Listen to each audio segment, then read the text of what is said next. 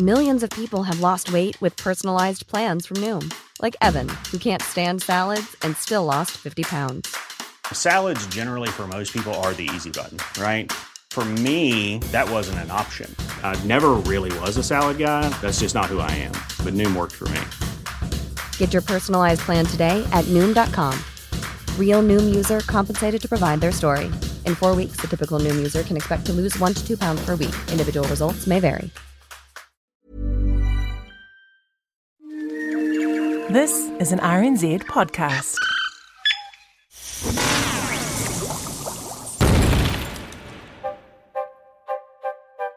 Kia ora, and welcome to Elemental from RNZ. I'm Alan Blackman from the Auckland University of Technology. And I'm Alison Ballance. We are exploring the inner and outer limits of the periodic table of elements. And where does today's episode, which is 63, take us to, Alan? Praseodymium. Of course. Hands, hands up if you've heard of that. No hands up in the studio. Jason in the control room? No, he's shaking his head. This is the element with the longest name of the first 92 on the periodic table. It's an interesting qualification there. I know we're struggling for interesting material if we've got to start with that. so there's something that might be longer after 92? Well, there is. That's that's very perceptive of you, Alison. I'm And good like that. And in fact, all Kiwis will be very, very happy to know that the element with the longest name on the periodic table is Rutherfordium. Oh, a round of applause for that. and speaking of long things, we have just passed the two thirds mark in this podcast series. So the good news is that there is still one third to go. Now, Alan, that dymium bit of that name, praseodymium, is ringing bells. I'm thinking mm-hmm. very fast here. Yeah. We didn't have an element called dymium, but we did have neodymium. And could it possibly be related? Uh, yes, in fact, it is related, uh, as we will see in a second. But first, where did it get its name from? This this twelve letter long name.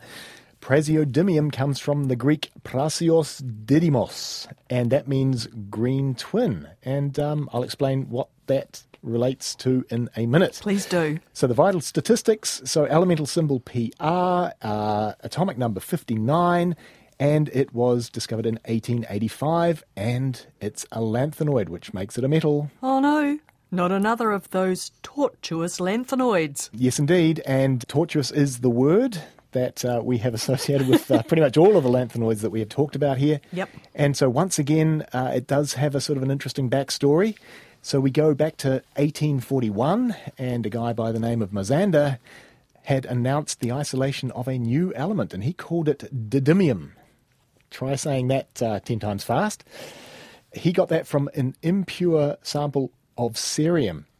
And so people believed that this was, in fact, a new element for over 40 years. And in fact, this so called didymium earned a place on Mendeleev's original periodic table. And it, it's sitting there. If you look at his original table, it's sitting there and it's got the elemental symbol Di. And so, in fact, Mendeleev was wrong on this one, unfortunately, but it wasn't his fault.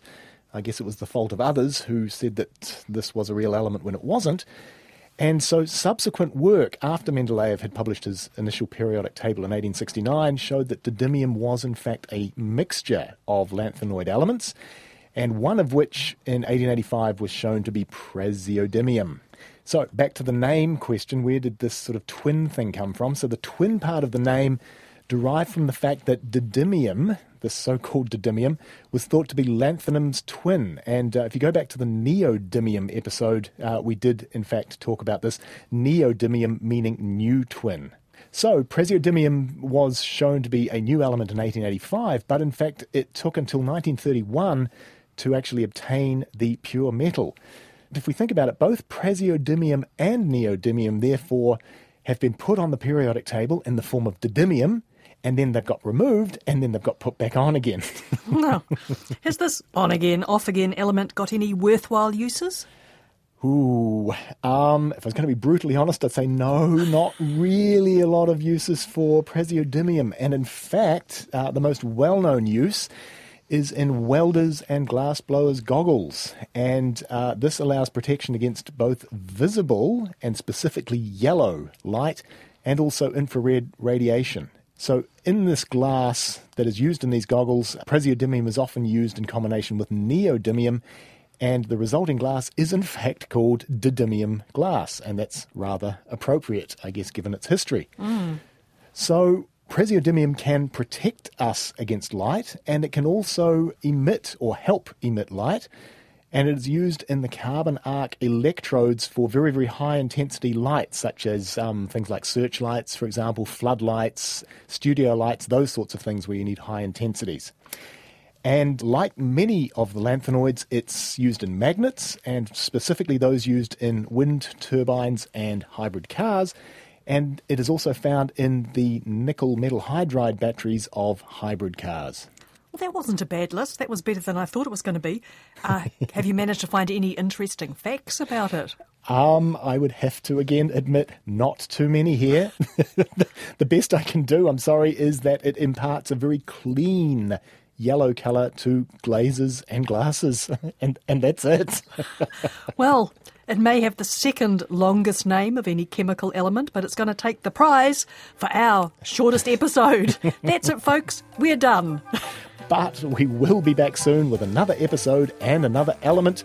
Promethium, and in fact, that might be a short one as well, folks. Oh, looking forward to that. So don't forget, if you have missed an episode or want to revisit anything, for example, neodymium, you'll find it at rnz.co.nz forward slash chemistry. Don't forget, we are a podcast in all the usual places. Catch you next time, but until then, it's cheerio from me, Alison Ballance. And me, Alan Blackman. Mā te wā.